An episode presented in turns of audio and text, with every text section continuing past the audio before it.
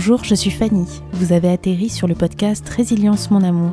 Vous découvrirez ici, sous forme d'interview, l'histoire d'hommes et de femmes qui ont transformé les épreuves qu'ils ont traversées en une force au quotidien.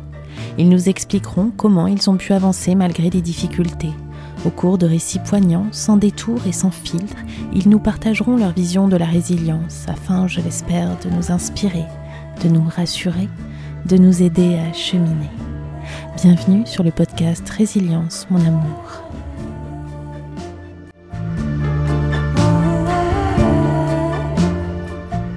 Tout d'abord, un grand merci aux plus de 1000 oreilles curieuses qui ont écouté le premier épisode de ce nouveau podcast. N'hésitez pas à partager avec vos amis et vos proches ces témoignages sur les réseaux sociaux, Facebook, Instagram et d'aller visiter notre site internet. Dans ce nouvel épisode, je suis allée à la rencontre de Valérie. Son prénom, c'est un dérivé du mot latin Valérie, qui signifie être fort. Pas anodin pour celle qui a traversé tant et tant d'épreuves. De sa petite enfance jusqu'à ses 17 ans, elle a enduré la maltraitance physique et psychologique de ses géniteurs, comme elle les appelle. Aujourd'hui, elle nous raconte comment elle a réussi à construire une vie heureuse malgré le sombre destin que certains lui prédisaient. Cet épisode est divisé en deux parties. Vous découvrirez la semaine prochaine la suite de son histoire et sa récente traversée d'une maladie grave qui, à 45 ans, lui a fait dessiner encore et encore de nouvelles perspectives de vie. Si chez vous aussi le mauvais temps et la pluie d'automne se sont invités, je vous laisse faire connaissance avec cette résiliente, cette amoureuse de la vie bourrée d'humour, cette combattante créative, ce petit rayon de soleil. Bonne écoute à tous. Bonjour Valérie. Bonjour Fanny. Merci beaucoup de m'accueillir dans ta jolie maison près de Orléans pour ce moment d'échange où tu vas nous parler de beaucoup de choses. Euh, tout d'abord de ton enfance difficile, euh, puis ensuite de ton combat contre le cancer du sein et plus récemment de ta euh, reconstruction mammaire. Alors pour commencer, est-ce que tu peux nous dire qui es-tu et qu'est-ce que tu fais dans la vie? Alors, euh, donc, du coup, je m'appelle Valérie, comme tu l'as dit, j'ai 47 ans, je travaille dans la communication et je suis mariée à Laurent depuis euh, peu de temps. Euh, je vis avec des animaux, je n'ai pas d'enfants. Quand je t'ai contacté, mhm. c'était par rapport justement au blog que tu as créé sur ton cancer du sein qui s'appelle La beauté invisible du sein. Et tu m'as dit, quand, quand, je t'ai parlé de résilience, oui, effectivement, ça, ce sujet me parle, mais aussi et surtout par rapport à ce que j'ai vécu pendant mon enfance. Oui, voilà. Euh, c'est vrai en fait que tu m'as contacté via ce blog, via mes propos, tu avais identifié que j'avais une capacité à la résilience assez importante et en fait cette capacité à la résilience, je l'ai développée lors de mon enfance. J'ai eu une enfance euh, euh, pas facile, hein. j'ai voilà, j'ai été une enfant maltraitée.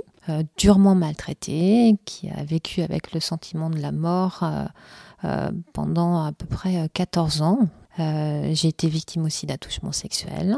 Une mère euh, avec une maladie mentale, hein, une schizophrénie euh, paranoïde et un père alcoolique, gravement alcoolique. Donc voilà, des scènes de violence ont été mon quotidien. j'ai eu très très mal physiquement. j'ai frôlé la mort plusieurs fois, hein, comme je le disais. Et puis voilà, une dureté aussi de la société vis à -vis de la maltraitance qui a été rude. Quand tu parles de maltraitance, de violence physique, de mm. frôler la mort, est-ce que tu peux nous dire euh, un petit peu, c'est vrai qu'on a, on a du mal, on peut avoir du mal à imaginer de telles scènes dans un foyer. Euh.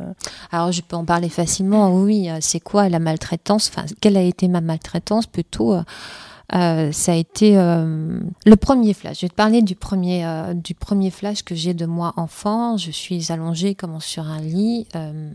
celle qui doit être ma mère doit me mettre des gouttes dans les yeux parce que j'ai sûrement quelque chose qui ne va pas au niveau des yeux. Et en fait, elle me met ces gouttes dans les yeux et d'un seul coup, je ne sais pas pourquoi, ça dérape et, et s'enclenche une raclée et je me retrouve au sol hein, et elle est là en train de me tirer par les cheveux et de me taper euh, contre le sol. C'est le premier souvenir que j'ai euh, de cette maltraitance. Et après, euh, c'est des scènes, c'est un quotidien en fait, hein, la maltraitance. Même le moment où vous n'êtes pas physiquement attaqué, il y a des brimades. je ne m'appelais pas Valérie à l'époque. voilà, elle, m'appelait salope, putain, puis la merde. Et quand elle était face à, d'autres personnes euh, pour éviter mon prénom elle m'appelait concombre sur patte.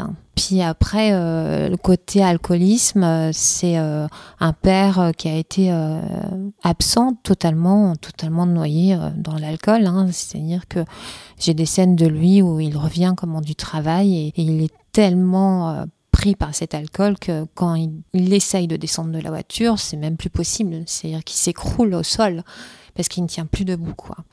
Et euh, il se hisse et il rampe jusqu'à sa chambre pour y dormir. Et puis il y a des scènes qui sont encore plus violentes, euh, où euh, d'un seul coup vous, le savez, vous ne savez pas pourquoi. Moi, j'étais pas forcément, enfin, j'étais pas forcément le déclencheur euh, de cette violence, mais euh, j'étais euh, le bouc émissaire. Hmm. Voilà. Donc quand elle avait un trop plein d'énergie négative, hein, je l'interprète un peu comme ça maintenant, quand d'un seul coup elle était en proie à des hallucinations, etc. et tout ça, c'était moi et qui devait prendre. J'étais le diable. Voilà. Dans la schizophrénie, hein, c'est très révélateur. J'étais le diable et d'un seul coup il fallait se débarrasser du diable. Et donc je me suis retrouvée quelquefois avec des couteaux pointés devant l'estomac et des couteaux. Euh, mon père était cuisinier, donc c'est pas le couteau que vous avez d'habitude à table. Euh, j'avais souvent des euh, cocardes, des, yeux au beurre noir.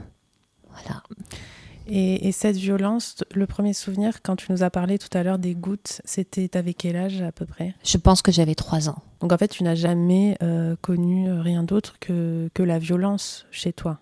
Alors, au sein du foyer parental, je n'ai connu que l'horreur, il n'y a pas d'autre terme.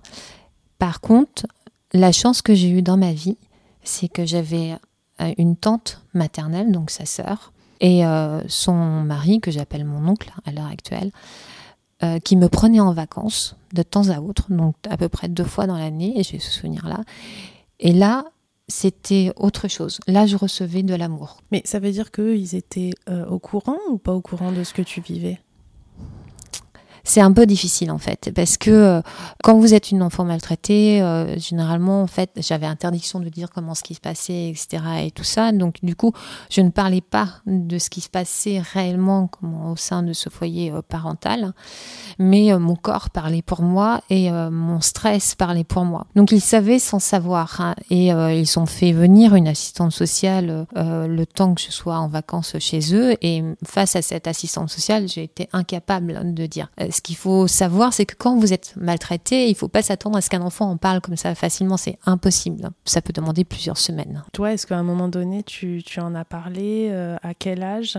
À 15 ans, euh, j'ai eu un problème euh, physique. Du coup, j'ai eu une tumeur bénigne qui s'est développée dans le dos et qui a serré le nerf sciatique et qui m'a rendue paralysée. Et de là, c'est enclenché euh, voilà, des examens médicaux et, euh, j'ai dû subir une intervention et, je me suis dit en fait à la veille de l'opération soit je meurs et je meurs et c'est pas grave mm. euh, soit je m'en sors mais je m'en sors et euh, c'est en fait là où j'ai dit que je m'en suis sortie, forcément, parce qu'autrement je ne serais pas là avec toi en train de parler.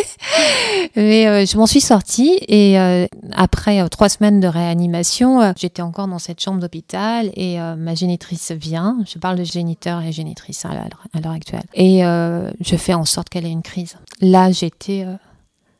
je me suis sauvée en fait tu déclenché euh, un petit peu sa violence pour que... J'ai déclenché sa violence pour montrer que, que ça n'allait pas. Parce que à l'école, euh, personne n'avait... Si, à l'école, ils savaient tous, les voisins savaient tous tout le monde savait, mais personne ne parlait. Et alors si, quelquefois, euh, il y a une assistante sociale qui s'est pointée à l'école parce que effectivement, j'étais rendue au troisième œil au beurre noir. Enfin, j'étais une, gamine euh, très introvertie, hein, pour pas dire renfermée. Et euh, l'assistante sociale, elle fait comme tous les acteurs sociaux, comme de l'époque. Elle, se pose devant moi et elle me dit, mais vas-y, dis-nous ce qui se passe chez toi, quoi. Et en fait, moi, je savais que si je lui disais, j'allais mourir derrière, Mm. quoi, hein, puisque c'était la menace que j'avais, donc euh, je pouvais pas. Et elle me dit, mais tu sais, euh, si tu nous dis et tout, on fait une enquête, on va voir tes parents, etc. et tout. Et donc, en fait, bah oui, si tu vas voir mes parents, mais que tu me retires pas immédiatement, Mm. je meurs, quoi. hein. Ouais. Donc, il y a eu ça. J'ai fait des fugues aussi, hein, quand j'étais môme, et euh, j'ai été rattrapée par les gendarmes.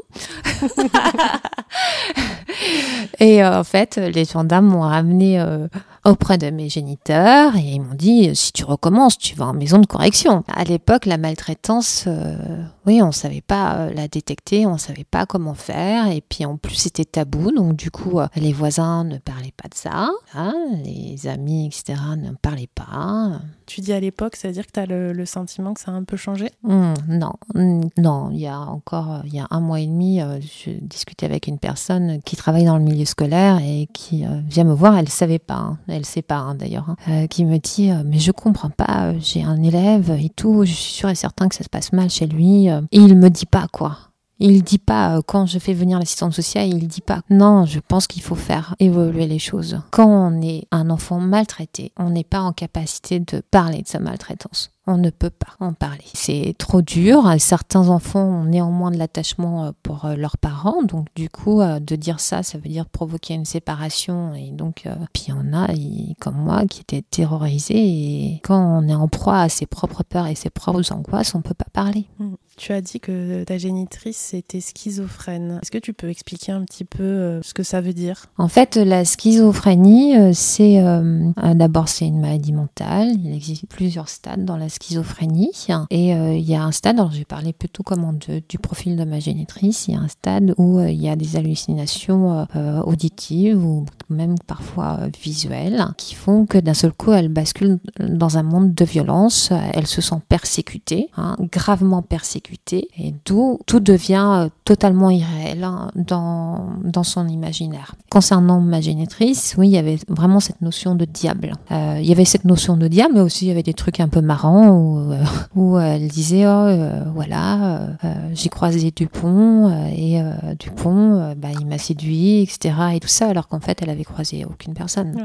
Et ça veut dire que ça c'est permanent cet état ou il y a des moments où ça va mieux que Hmm. d'autres? Non, il y a des moments où ça va mieux. Il y a des moments où, je vais pas parler de lucidité, mais il y a un apparat social. Et ça veut dire que, par exemple, quand elle se présentait euh, auprès euh, d'amis ou, ou même euh, d'instituteurs, etc. et tout, elle était en capacité de sortir une image sociale viable. Et à ce moment-là, toi, en tant qu'enfant, tu, tu as quel regard sur, tes géniteurs? Tu as de la colère? Tu as de l'amour? Qu'est-ce qui se passe dans, dans ta Alors tête moi, je n'ai eu aucun amour pour eux. J'ai été la force que j'ai eue, c'est euh, d'être très lucide. Je suis quelqu'un de très très lucide. Et donc euh, cette lucidité, je l'ai du fait que j'ai beaucoup observé le monde autour de moi. Une gamine, voilà, j'étais dans la cour de récré, j'étais euh, excentrée, j'observais comment les gens. Et du coup, j'ai compris que dans la vie, il y avait du bon, quoi.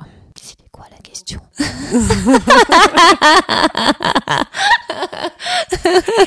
Pas d'amour. euh, Ah oui. Peut-être de la colère, de la tristesse. Quel sentiment Ah oui. tu, tu avais envers euh, tes géniteurs? J'ai j'ai eu que de la peur vis-à-vis d'eux. Tu, tu peux même pas laisser de la place à de la colère, quoi. Tu peux, t'es pas en capacité de rébellion. T'es, euh, quand t'es une, une, un enfant maltraité, euh, t'es, t'es ailleurs. T'es ailleurs et t'es obligé d'être ailleurs. C'est-à-dire que même lors des séances euh, de maltraitance physique, à un moment donné, mon cerveau se débranchait tellement euh, le corps était sous la douleur, quoi. Mm. Ça, c'est un mécanisme effectivement qui est souvent raconté des victimes de viol, de violence. euh, Mm. vraiment, presque, tu sors de, de ton corps pour, pour justement survivre à, à- à cet acte. Ouais, je, je me demande, tu vois, si c'est pas le cerveau reptilien en fait qui Ouais. Euh, dans ces cas-là et qui débranche tout, quoi. Mm. Parce que c'est le seul moyen que tu as euh, pour euh, pour survivre. Tu survis. Et euh, tout à l'heure, tu as parlé donc, Mm. de ton oncle et ta tante, chez qui tu allais euh, de temps en temps. Oui. Est-ce qu'il y a d'autres personnes dans ton entourage, que ce soit à l'école, peut-être des parents, d'amis, qui, qui ont été importants pour toi, euh, même que tu n'as pas vu souvent, mais qui t'ont apporté des choses? Eh ben non. Euh, J'ai la particularité euh, d'être née dans une famille où ils sont tous sous le mode du conflit. Euh, la maladie mentale est un peu présente chez beaucoup d'entre eux. Du coup, euh, ils, se font même des procès entre eux. euh, c'est Mm, mm. Voilà, je le dis avec le sourire parce que maintenant j'ai beaucoup de recul par rapport Ouais. à ça. Mais non, c'est. C'est- terrible. Euh, tu es enfant, tu es seule dans cet univers de violence, de Mm. maltraitance au quotidien. Peut-être l'école, la journée te permet de souffler un petit peu ou, ou même pas? Oui, non. C'est-à-dire que je suis plus sous la menace euh, du monstre, euh, mais euh, je me sens désespérément seule à l'école. À l'époque, j'étais cataloguée enfant à, ne pas côtoyer parce que les gens savaient et donc je n'étais pas à fréquenter. Et puis, enfin, j'étais en échec scolaire hein, très clairement parce que j'étais pas en capacité, mon cerveau n'était pas en capacité d'apprendre, donc c'était très dur pour moi. Je suis devenue en échec scolaire à partir du CM2, quoi. La sixième, ça a été euh, une horreur. Tu pouvais pas travailler chez toi euh, le soir? Impossible.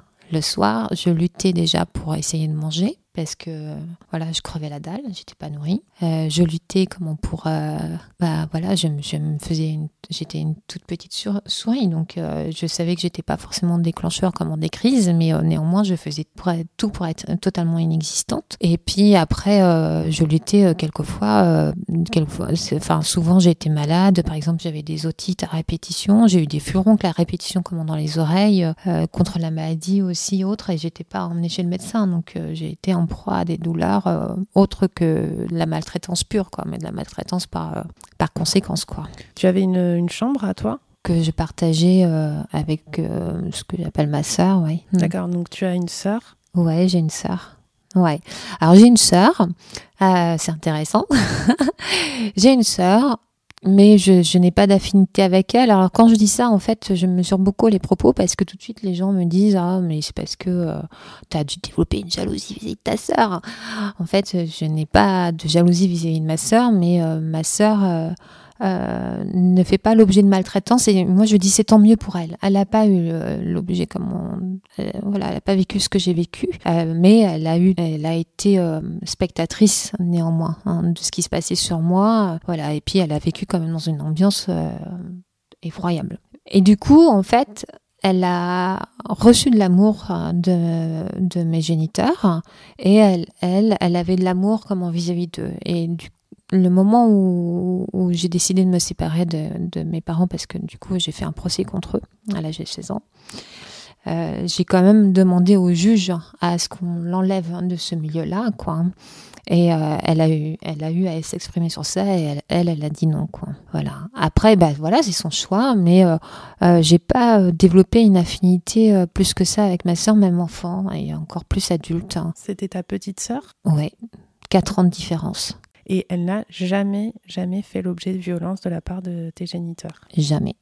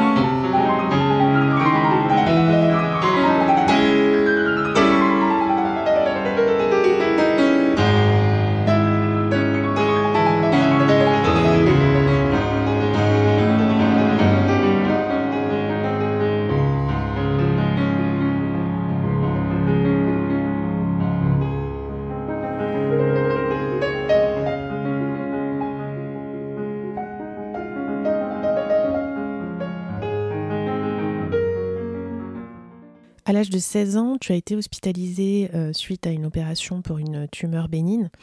Tu nous as dit tout à l'heure euh, que quand ta génitrice est venue te voir à l'hôpital, tu as fait en sorte qu'elle ait une crise. Euh, et tu as dit, en fait, je me suis sauvée.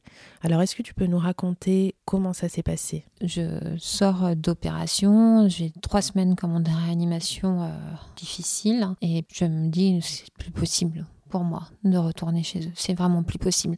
Et je me dis, mais euh, là, il faut que tout le monde puisse voir, de, vraiment voir comment ce que je subis au quotidien et tout. Et, donc, euh, mes géniteurs rentrent dans la chambre et je fais ce qui je sais que je vais déclencher une crise, je, je, les ignore, mais totalement. Je suis dans l'ignorance et même dans la provocation euh, via ma posture, tu vois. Et euh, elle, euh, elle met pas longtemps à réagir, quoi.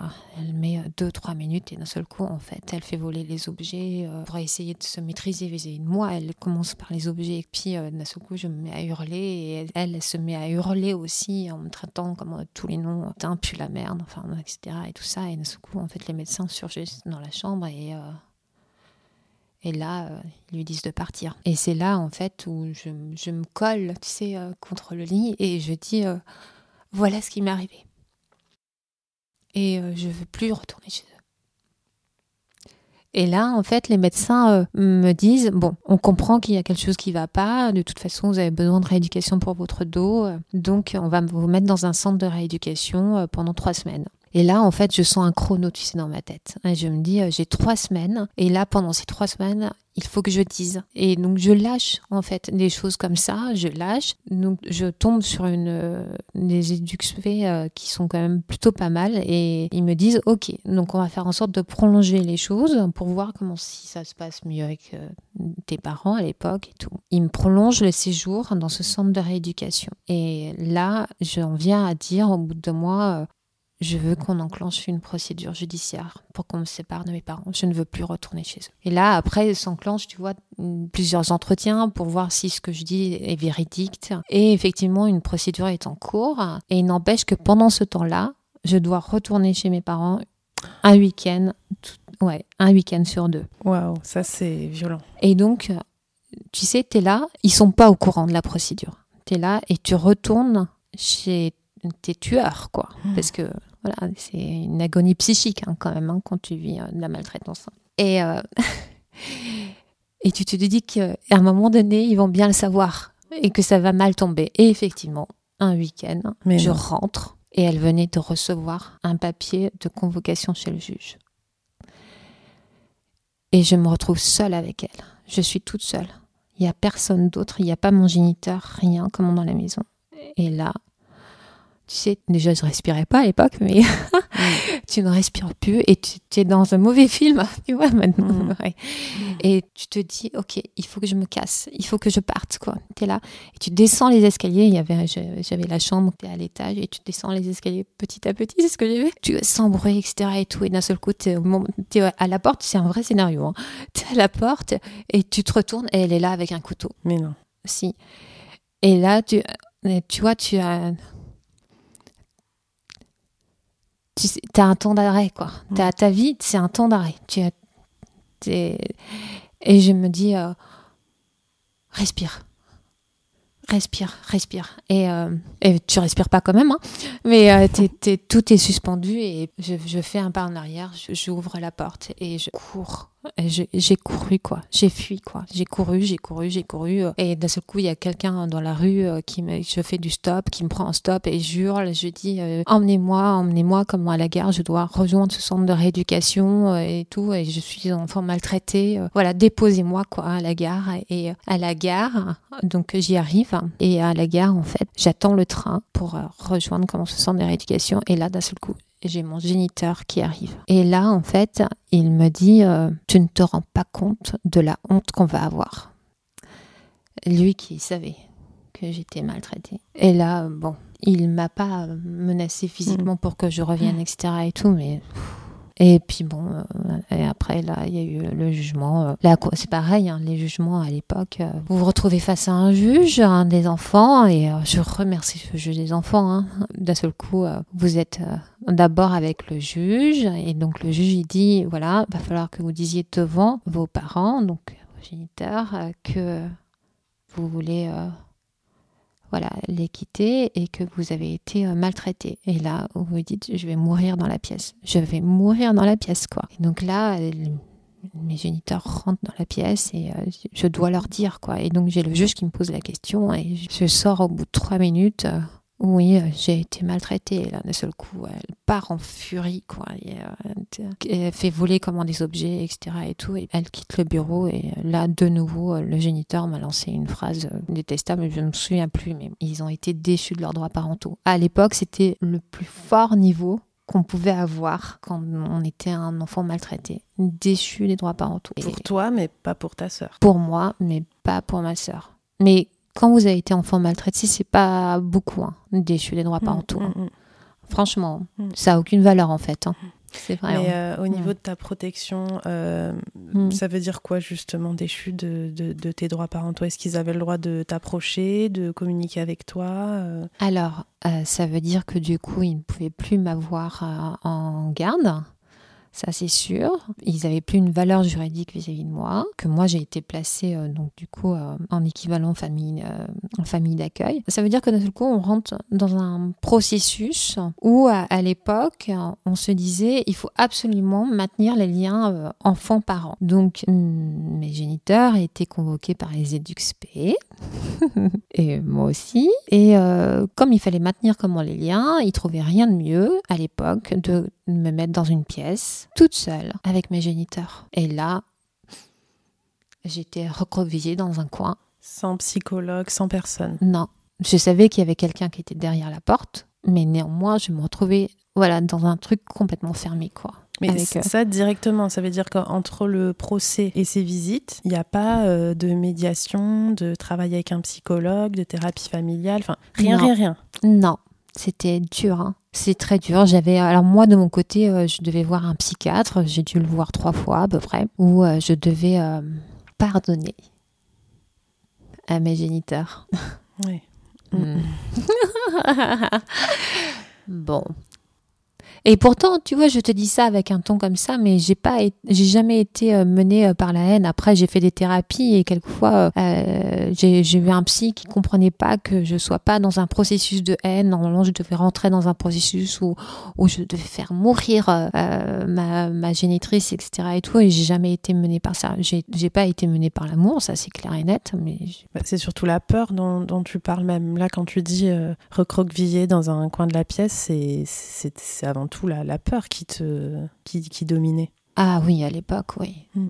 Oui, c'était la peur. Et, donc, comment ça se passe à partir de là, euh, ces, ces, fameux moments où vous êtes tous les trois euh, dans une pièce? Alors, je me souviens, à l'époque, ils ont dû faire deux essais et j'étais tellement terrorisée qu'après, ils ont cessé, ils ont arrêté, ils ont compris. Oui, ils ont compris. Mais à l'époque, c'est pareil, tu vois, on ne prenait pas euh, en charge les enfants maltraités, c'est-à-dire que j'aurais dû rentrer tout de suite dans un processus avec un psychologue, avoir un encadrement, quoi qu'on m'apprenne la vie, la vraie vie. Et euh, or, euh, non, on te place dans une famille euh, d'accueil. En plus, voilà, quand vous sortez d'un enfer, vous attendez à attirer au paradis. Donc, vous, êtes très demandeur, vous êtes demandeur d'amour et tout. Et bon, bah voilà, c'est pas forcément eu ce que je souhaitais. Ça s'est bien passé. Enfin, c'est bien passé. J'ai pas été maltraitée comme par cette famille d'accueil, mais j'étais en plus leur premier enfant placé chez eux. Je pense que ça a été extrêmement difficile pour elle. J'ai 16 ans, elle époque, 16 ans, je suis pas forcément euh, au top de ma forme, hein, on peut se le dire. Et pour me faire réagir, parce que j'étais introvertie, de temps en temps, il me, glissait des petits pics comme ça, tu vois, pour me faire réagir. Ben oui, mais je réagissais pas, quoi. Mmh. Donc les familles d'accueil, ce sont ces familles qui travaillent avec justement la DAS, par exemple, et des mmh. enfants qui sont maltraités ou, euh, ou, dans un cadre familial qui ne convient pas sont placés dans ces familles d'accueil. C'est ça. Ça veut dire que ces familles, elles ont euh, une formation spécifique, elles ont une approche euh, particulière par rapport ah,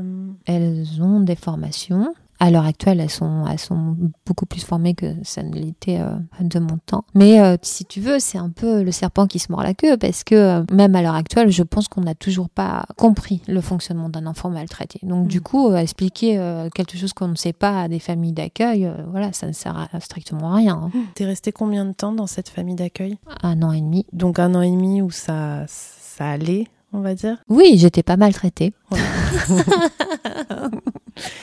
Et toi, ça a été difficile, justement, quand tu dis quand on vit l'enfer, on, s'attend au paradis. Oui. Bah, tu n'étais pas au paradis. Hein. Qu'est-ce que, est-ce qu'il y a mm. eu un désenchantement? Est-ce qu'il y a eu une double peine à ce moment-là? Oui, et d'autant plus que le milieu social, hein, enfin les EduxP avaient décidé que je ne reverrais plus ma tante et mon oncle, qui étaient en fait mes référents en termes de ce qui était vraiment la vie, quoi. Euh, ils avaient décidé qu'il fallait finalement que je coupe le lien avec tout le monde et que ma tante était peut-être aussi génératrice du fait que je ne veuille pas euh, euh, retisser comment des liens avec euh, mes géniteurs. Ouais, ça va loin. Donc du coup, tu n'as plus eu de contact avec elle? Si, on a repris contact une fois que je suis partie. J'ai demandé à prendre un appartement à 18 ans. C'était possible. De 18 à 21 ans, il était possible d'avoir des subventions, des aides pour avoir un appartement et continuer mes études toute seule. Je me suis mise dans ma bulle et euh, j'ai décidé que non, ma tante, c'était ma tante. Mon oncle, c'est mon oncle. C'est vrai que cette force de caractère, elle, est, euh, elle, peut être assez étonnante. Qu'est-ce qui fait qu'à un moment donné, tu as cette alarme qui s'est déclenchée en toi, tu as eu un instinct de survie aussi euh, mm. avec ce qui s'est passé, de faire aussi un procès à ses parents à l'âge de 16 ans? Mm. C'est quand même euh, un acte euh, très très fort. Par rapport euh, au sujet de la résilience, mm. en quoi ce thème t'a parlé? Tu m'as tout de suite parlé de ton enfance et de ce que tu avais vécu voilà, pendant toutes ces années. Qu'est-ce que ça t'inspire, ce mot résilience? Ça m'inspire beaucoup de choses parce que, en fait, on pourrait en parler des heures et des heures, de, je pense, de la résilience. Moi, on m'avait mis dans une petite catégorie. Les EduxP à l'époque me disaient, de toute façon, tu es plutôt en échec scolaire et de toute façon, tu sais, les enfants traité, euh, généralement, ils travaillent à l'usine, quoi. D'accord. Et puis après, j'ai entendu d'autres choses. J'ai entendu comme quoi je pouvais pas réussir ma vie. Et en fait, moi, de l'observation que j'avais eue quand j'étais petite, c'est-à-dire aller chez ma tante et chez mon oncle et tout, j'avais compris que dans la vie, il y avait deux couleurs. Et à 18 ans, en fait, d'un seul coup, je, marche sur un trottoir et je me dis ça, je me dis, Valérie, dans la vie, il y a deux couleurs. Il y a le noir et le rose. Très simple. Et je me suis dit, euh, je me... Valérie, es, là, tu es dans le noir. Tu vas pas bien, mais tu sais qu'il y a du rose quelque part. Et c'est à toi d'aller dans le rose. Et c'est à toi de faire en sorte que ta fille elles deviennent roses. Dans la vie, il y a des choses où vous êtes victime. J'ai été une victime. Je n'ai pas décidé à ce que ma mère euh, soit violente avec moi. Je n'ai pas décidé que mon père boive. Mais il y a une large partie de sa vie où on a la liberté de faire ce qu'on souhaite avec. Et du coup, j'ai décidé que c'était moi qui allais mener ma vie. Et comme je l'entendais. Et euh, j'ai décidé d'abord, dans un premier temps, que j'étais pas forcément bien psychologiquement. Voilà. et que donc, euh, euh, tu vois, c'est comme quoi je dis à la capacité, la lucidité, c'est très important aussi hein, quand on est résilient. Euh, j'ai décidé du coup de suivre une thérapie. j'ai fait un premier essai avec une thérapeute qui a duré deux ans où j'étais pas capable de parler de ce qui m'était arrivé. Autant j'ai été obligée vis-à-vis du juge à lâcher comme ça des brides hein, mais avec cette thérapeute, bah, ça sortait plus. Et puis après, j'ai changé de thérapeute et là, j'ai fait un travail qui a duré sept ans à peu près. Et où j'ai compris que la capacité aussi dans la résilience, c'est de ne pas se considérer euh, comme victime euh, toute sa vie. J'ai été une victime, en fait. La conjugaison, là, tu vois, est hyper importante. C'est-à-dire que je ne suis plus victime à l'heure actuelle. Dès lors que vous sortez de cet enfer-là, vous êtes acteur de votre vie. Et euh, et c'est à vous de savoir faire ce que vous voulez. Et donc après, euh, la résilience, c'est pas s'adapter non plus à une, situation. C'est de faire de votre milieu ce que vous souhaitez. Et là, c'est quand même une grande différence, quoi. Donc j'ai travaillé sur moi, beaucoup. J'ai fait des erreurs après. et c'est normal. C'est aussi ça, cette capacité en fait à se dire ce qui est normal et ce qui n'est pas normal. Voilà, j'ai beaucoup pleuré et c'est normal il faut savoir pleurer hein. quand on a vécu comme ça un traumatisme. Il faut pleurer, il faut chialer, etc. Et tout ça. J'ai appris de mes erreurs. J'ai reconnu aussi quand c'était des erreurs, mais j'ai reconnu aussi quand c'était bien et quand j'étais dans la bonne voie. Et on est résilient aussi quand on commence à prendre confiance en soi. Et moi, j'avais pas du tout confiance en moi. Pourtant, hein, tu me diras, euh, pourtant faire un procès à ses parents à 16 ans. Euh. mais j'étais pas du tout confiante en moi. Euh, et donc, j'ai décidé de reprendre mes études aussi. J'avais quand même un bac hein, en poche. Hein. Malgré tout ça, tu as, obtenu ton bac. Oui, j'ai obtenu mon bac parce que, alors, donc, en fait, c'est un concours de circonstances. C'est-à-dire qu'à un moment donné, quand j'ai eu cette tumeur dans le dos, je m'apprêtais à rentrer en quatrième, euh, tu sais, spécifique, euh, grand échec, là, tu vois, de le truc. Euh. et donc, ils ont eu pitié de moi parce qu'ils savaient que j'avais une tumeur. Donc, du coup, ils se sont dit, OK, elle, elle est hospitalisée, etc. et tout, on va la faire rentrer en troisième, tu vois, par pitié. non, c'est vrai en plus. Donc, le temps de ma troisième, j'étais dans ce centre de rééducation et donc, c'était via le CNED que je suis continué ma scolarisation. Et donc, bon, il faut le savoir quand même, au CNED, il te donne le contrôle, mais comme il n'y a personne... Eh ben oui. Eh ben oui. donc, forcément, j'allais chercher la solution dans le bouquin qui était juste à côté de moi. Donc, j'avais été super j'étais super ravie. J'avais des 16 et 17. etc. Donc, euh, fin de la troisième, ça correspond à l'aboutissement du procès, tu vois. Donc, je rentre en seconde. Et là, seconde, bah, famille d'accueil, échec total. hein. Je retombe à 6 de Mhm. moyenne. Mais un échec, mais total. Tu m'étonnes, j'avais aucune base. Et euh, donc, je redouble ma seconde. Mais par contre, euh, je me dis aussi, euh, euh, non, là, je vais m'en sortir. hein, C'est pareil, tout côté un peu tenace ouais. quand même. hein.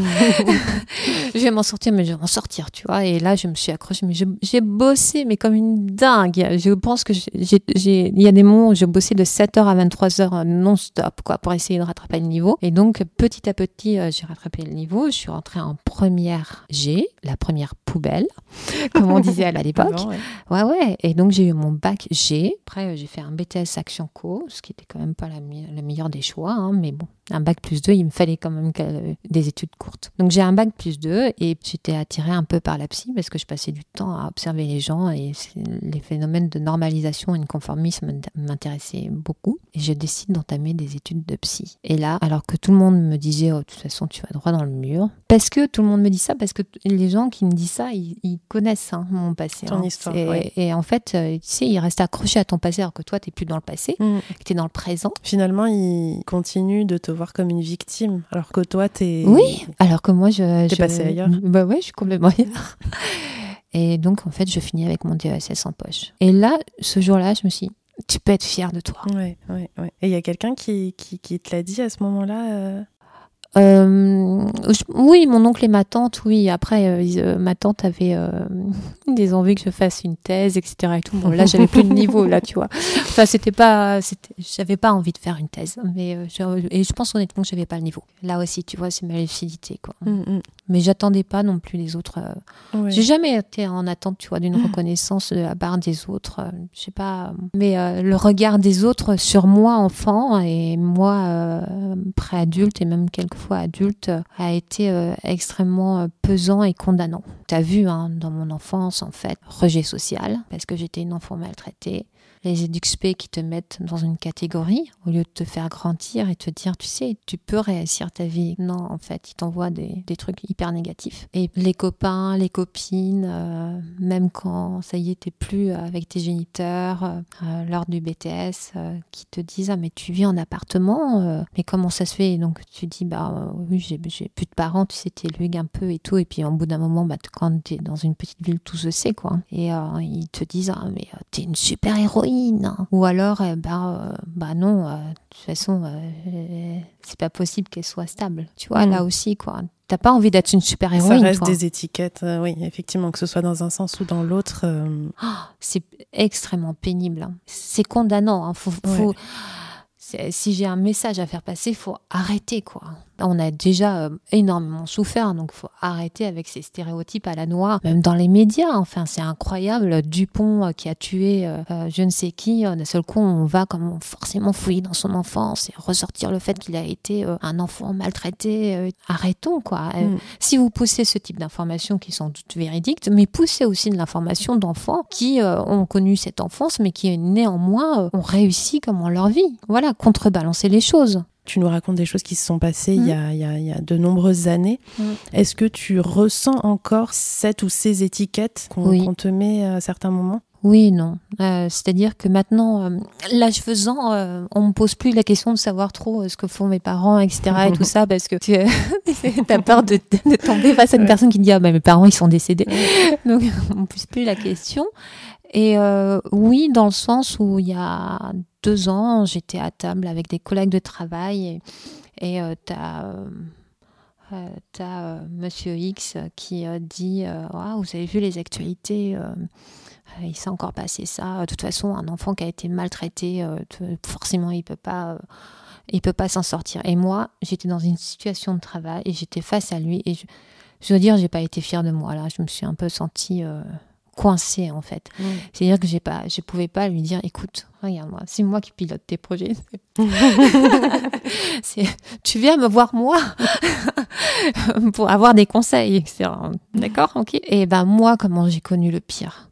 Ou l'une des choses pire qu'on puisse connaître dans la vie. Est-ce que tu aurais imaginé ça de moi? Non, tu n'aurais pas imaginé ça de moi. Donc, ne redis pas ça mm. face à un enfant, hein, parce que ce que tu dis, c'est extrêmement dangereux. Donc, c'est là où, quelquefois, ouais, en tant qu'adulte. Euh, oui, finalement, ça veut des phrases qui sont lancées un petit peu à la volée comme ça, mais toi, quand tu les reçois et que ça fait écho en toi, là, c'est vrai que ça, ça doit être assez douloureux. Oui, et puis même à l'heure actuelle, avec certaines personnes, enfin, ça m'est arrivé encore de le dire il y a peu de temps. Euh, ah oui, mais c'est pour ça que finalement, euh, quelquefois, quand tu as une émotion négative et que tu la sors, quelquefois, ça me, quand j'ai trop d'émotions, je, quand à l'annonce de mon cancer, forcément, j'ai eu des larmes. J'ai des larmes parce que je suis fragile. et si je suis fragile, c'est parce que j'ai vécu une enfance désastreuse. Voilà, ça va, les gens me ressortent ça, quoi. Si tu n'as pas eu d'enfant, je n'ai pas d'enfant. C'est parce que tu as vécu un calvaire. Non, je n'ai pas d'enfant parce que j'ai fait le choix de ne pas avoir d'enfant. Oui, en fait, on, répond aux questions euh, sans te poser la question. Finalement. Ouais, je suis en, ouais, ouais, je suis euh, l'objet comme de stéréotypes, hein, alors que tout leur prouve que voilà, tout va bien, quoi. Mmh. Et tu penses que justement le fait que tu aies réussi si bien dans ta vie affective, professionnelle, mm. est-ce qu'il y a certaines personnes que ça a pu euh, surprendre? Est-ce que tu, as vu des personnes qui le prenaient négativement euh, ou plutôt dans la bienveillance? Non, parce que euh, je sais m'entourer aussi hein, maintenant. Hein. Enfin, c'est-à-dire que quand j'ai une personne en face de moi qui apprend parce qu'elle me pose des, questions vis-à-vis de mon enfance et que du coup je, je réponds que voilà, ça n'a pas forcément été très rose, tu vois, je ne glisse que ça en plus. Hein. Je ne dis même pas les scènes que j'étais décrites, etc. et tout ça, et qu'elle me répond par quelque chose que moi je considère euh, nul, euh, du coup, euh, je l'éloigne de mon cercle. Ça, c'est quelque chose que tu as appris à, faire au fil des ah, années? J'ai dû faire, hein. oui, parce qu'au départ, je choisis pas les bonnes personnes. J'ai fait le truc le petit copain qui était alcoolique. et j'ai pas, j'ai pas revécu de maltraitance physique, hein. ça c'est certain. Mais peu à peu, après, je m'en suis sortie. Ouais. J'ai compris mes schémas. Et tu as aussi fait un gros travail euh, pendant de nombreuses années et tu as su t'entourer pour faire ce travail. Alors, tu viens de nous parler du cancer que tu as traversé récemment. Finalement, on en revient au sujet initial pour lequel on s'était contacté, le cancer du sein dont tu parles euh, sur ton blog La beauté invisible du sein. On va en parler dans une seconde partie d'émission. Euh, tu vas nous dire comment tu as traversé ça, où tu en es actuellement, et finalement, comment ce que tu as vécu au cours euh, de ta vie et de ton enfance t'a aidé à affronter cette nouvelle épreuve. Un grand merci à vous d'avoir écouté cette première partie d'épisode et bien sûr un énorme merci à Valérie de nous avoir livré son histoire, difficile mais essentielle. En France, on compte plus d'un million d'enfants maltraités et près de 4 millions d'enfants témoins de violences conjugales. Les enfants d'aujourd'hui sont les adultes de demain. Il est nécessaire de briser le silence. C'est ce silence qui fait le plus de tort aux enfants. Si vous êtes victime ou témoin d'un enfant en danger, maltraitance, négligence, violence sexuelle, appelez le 119, c'est un service national d'accueil téléphonique pour l'enfance en danger. C'est un numéro anonyme, gratuit et confidentiel. Il existe également de nombreuses associations, je pense notamment à la Fondation pour l'enfance, à l'Enfant Bleu et beaucoup d'autres. N'hésitez pas à les contacter. Je vous dis à la semaine prochaine, prenez bien soin de vous et de vos proches.